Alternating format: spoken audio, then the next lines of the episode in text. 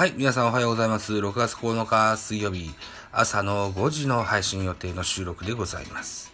えー、現在は6月8日、23時50分のお時間でございます。ミドル巨人くんです。この番組ミドル巨人くんは巨人おじさんザボが巨人を語る番組でございます。えー、6月8日あ火曜日に行われました、えー、京セラで、京、京セラドームのオリックス対巨人のゲームの振り返りでございます。結果から言いますと3対3の引き分けでございました。はい。本塁打出てございます。松原聖也に第5号のソロホームラン出てございます。まずは先票でございまして、えー、オリックスは0対2で迎えた8回裏にジョーンズ、代打伏見、福田のタイムリーで3点を挙げ逆転する。対する巨人は直後の9回ツーアウト2塁から松原のタイムリースリーベースが飛び出し、土壇場で同点とした。その後は決着がつかず、9回の攻防を終え、試合は起点により引き分けとなったというような引き分けのゲームだったんですが、えー、これも、西武戦のように勝てたゲームだったと言えるゲームだったと思いますね。うん。えーと、じゃあまず系統を見てみましょう。うわ、いっぱい投げてんな。巨人は2、4、6、8、9名。9人の矢継ぎ早系統を見せましてですよ。えー、じゃあこの系統を振り返っていきましょう。ジャイアンツの先発は今村でした。5回を投げまして86球、えー、被安打3奪三振3、フォアボール4、無失点といった内容でした。えー、っと、この交流戦が終わりますと、え6月14、15、16、17と、えー、プロ野球は4連休といった形になってます。雨とかなんとかで、えー再試合するチームもあるかもしれませんね。巨人に関しては4連休なんですよね。うん。で、えっと、今村選手は、このゲームを終えた後に登録抹消になる予定です。えっと、10日間の休養を与えようといった感じですね。うん。上がってきたばっかしなんですけどね。うん。えっと、前の前の試合、そして前の試合と、懲罰交代で早めに降板して、満を持して、えのマウンドだったですけれども、えー無失点で、で、投げ切りましたけれども、シャバダバダ内容だったと言えると思います。のらりくらりなんとかゼロできたといった感じで。まあ、ここの抹消は、あのーしょうがないかなと。えー残り5試合というね、交流戦を、リリーフをちょっと分厚めにしたいというプランじゃなかろうかというふうに思います。おそらく、戸田夏樹選手が上がってくるのかな、なんていうふうに思ってたりします。はい。2番手は、畑選手。1回を投げまして、17球被安打1、打フォアボール1。えー、3番手、鍵谷。3分の1イニングサブして4球パーフェクト。えー、4番手は畑す、えー、じゃなくて、大江流星。3分の1イニングス投げまして、15球、被安打1、奪三振0、フォアボール1、無失点。えー、5番手は高梨、3分の1に投げまして、4球パーフェクト。えー、中川幸太が、2、4、6番手に投げました。ここが5-3でしたね。3分の2イニングス投げまして、29、被安打4、奪三振1、フォアボール1、失点3と。えーここですよね。負け投手になっててもおかしくないというふうに思います。7番手は桜井。えー3分の0イニングス投げまして、9球、フォアボール1を出しまして、降板と。情けない登板でした。はい。えー、続いて、と、と、続いて、トネチアキが8番手。3分の1イニングス投げまして、4球パーフェクト。最後は、ビエイラが1イニングス投げまして、16球、1奪三振の、ーパーフェクトでしたけれども、めちゃめちゃひどい 冒頭も何個かありましたね。うん数字以上に印象はあましよろしくないといった印象ですね。畑、鍵谷、大江、高梨にホールドついてございます。対するオリックス、えー先発は山岡でした。7イニングス投げまして、111球被安打な、奪三振にフォアボール1、2失点。2番手は漆原でした。えー1イニング投げまして、11球、奪三振1のパーフェクト。えー最後は、K 鈴木、1イニング投げまして、21球、被安打に奪三振に1失点といった形で、156キロとか投げ寄ってましたけどね。うん。えーこれは参ったぞ、と思ったところで、松原選手のセンターオーバーのタイムリースリーベースヒットが出たのは、胸を救う一打でしたけれども、おおい、追い越すとこまではいかなかったといった形になってます。はい。では、スターティングラインナップです。えー巨人です。1番センター松原、2番レフトウィーラー、3番セカンド吉川、4番サード岡本、5番 DH スモーク、6番ファースト中島、えー、7番、ライト亀井8番、ショート若林9番キャッチャー大城というスターティングラインナップ。安打情報です。えー、松原5打数3安打、えー、1本塁打2打点。松原は3塁打、本塁打、えー、1塁打と打ちました。ツーベースが出るとサイクル安打といったあ状態だったんですけどね。うん。まあ、とにかく当たってました。えー、2番手ウィーラー、4打数1安打、1打点。未だに3割4分4に打ってますよ。うん、大変立派な数字だと思います。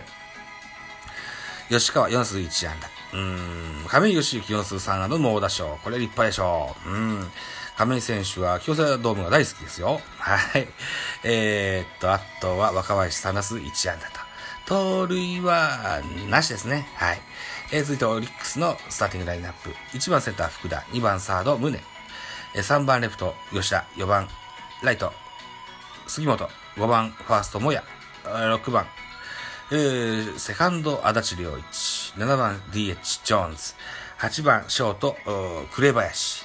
9番、キャッチャー、若月というスターティングラインナップ。えー、安打情報です。福田4数1安打1打点。宗4数2安打。えー、吉田4数1安打。もや3打数1安打。足立良一4打数2安打。ジョーンズ3打数1安打1打点。うん、代打、伏見トライ。1打数1安打1打点と。いった形になってますね。うん。えー、っと、ジャイアンツ9アンダー、オリックス9アンダーと、いった形でね、えー、同じ、えー、アンダー本数で同点といった形になってます。では、得点のシーンの振り返り。えー、1回表、先頭バッターの松原聖也、カウント0ストライク1ボールからライトスタンドへ、えー、先制の先頭打者ホームランで1点。先制します。回はゼロ更新が続きまして5回表ウィーラーがタイムリーツーベースを放ちまして、えー、0対2と2点差広げますけれども、8回の裏、オリックスが、ジョーンズタイムリー、うん代打の伏見タイムリー、福田のタイムリーといった形で、えー、3対2と逆転します。9回表には、えー、っと、松原聖のタイムリースリーベースヒットで1点返す。ここで、えー、3対3の引き分けといった形になりました。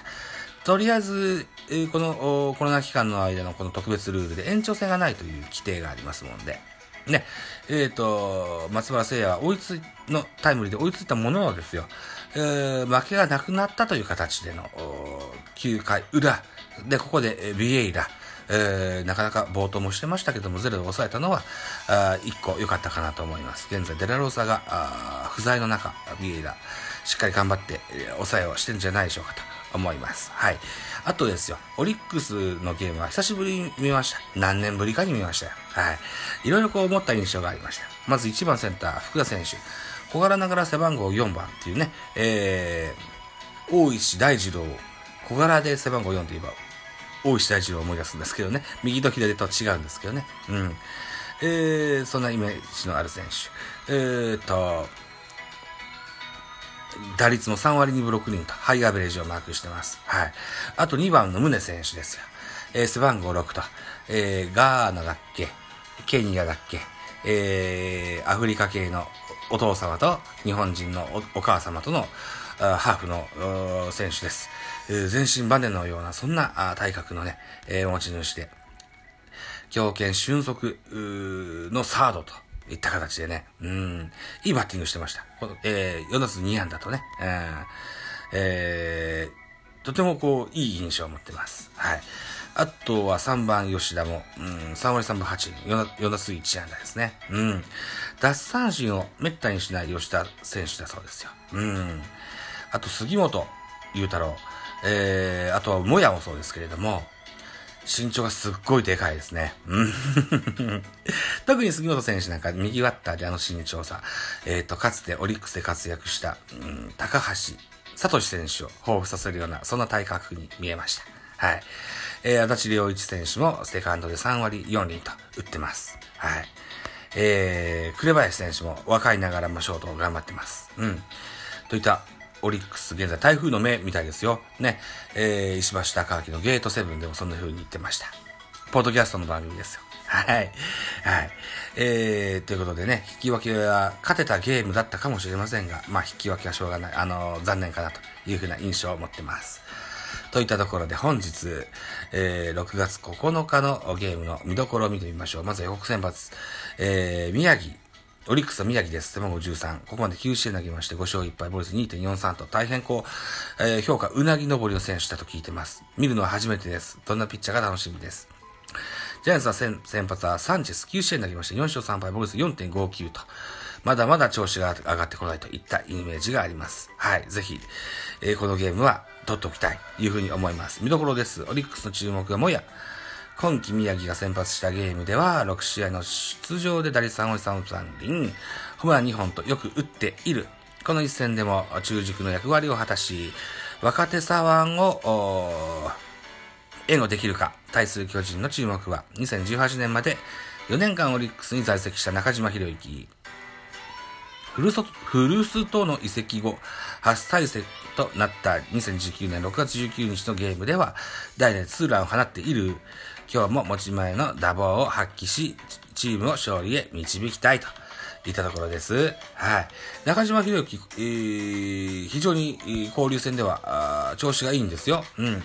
えー、先週は、えー、っと、ずっとさ6連戦ともに東京ドームであった手前ですね、DH が使えなくて、えー、中島選手の出場機会は少なかったですけれども、その前の週のアウェーでは、ビジターでは、ゲームではとても打てた、そんな中島選手です。えー、本日のゲームの打棒に期待したいというふうに思います。今日分かってほしい。今日分かってほしいなというふうに思ってますよ。はい。といったところで本日以上です。今日も頑張っていきましょうね。では、バイチャ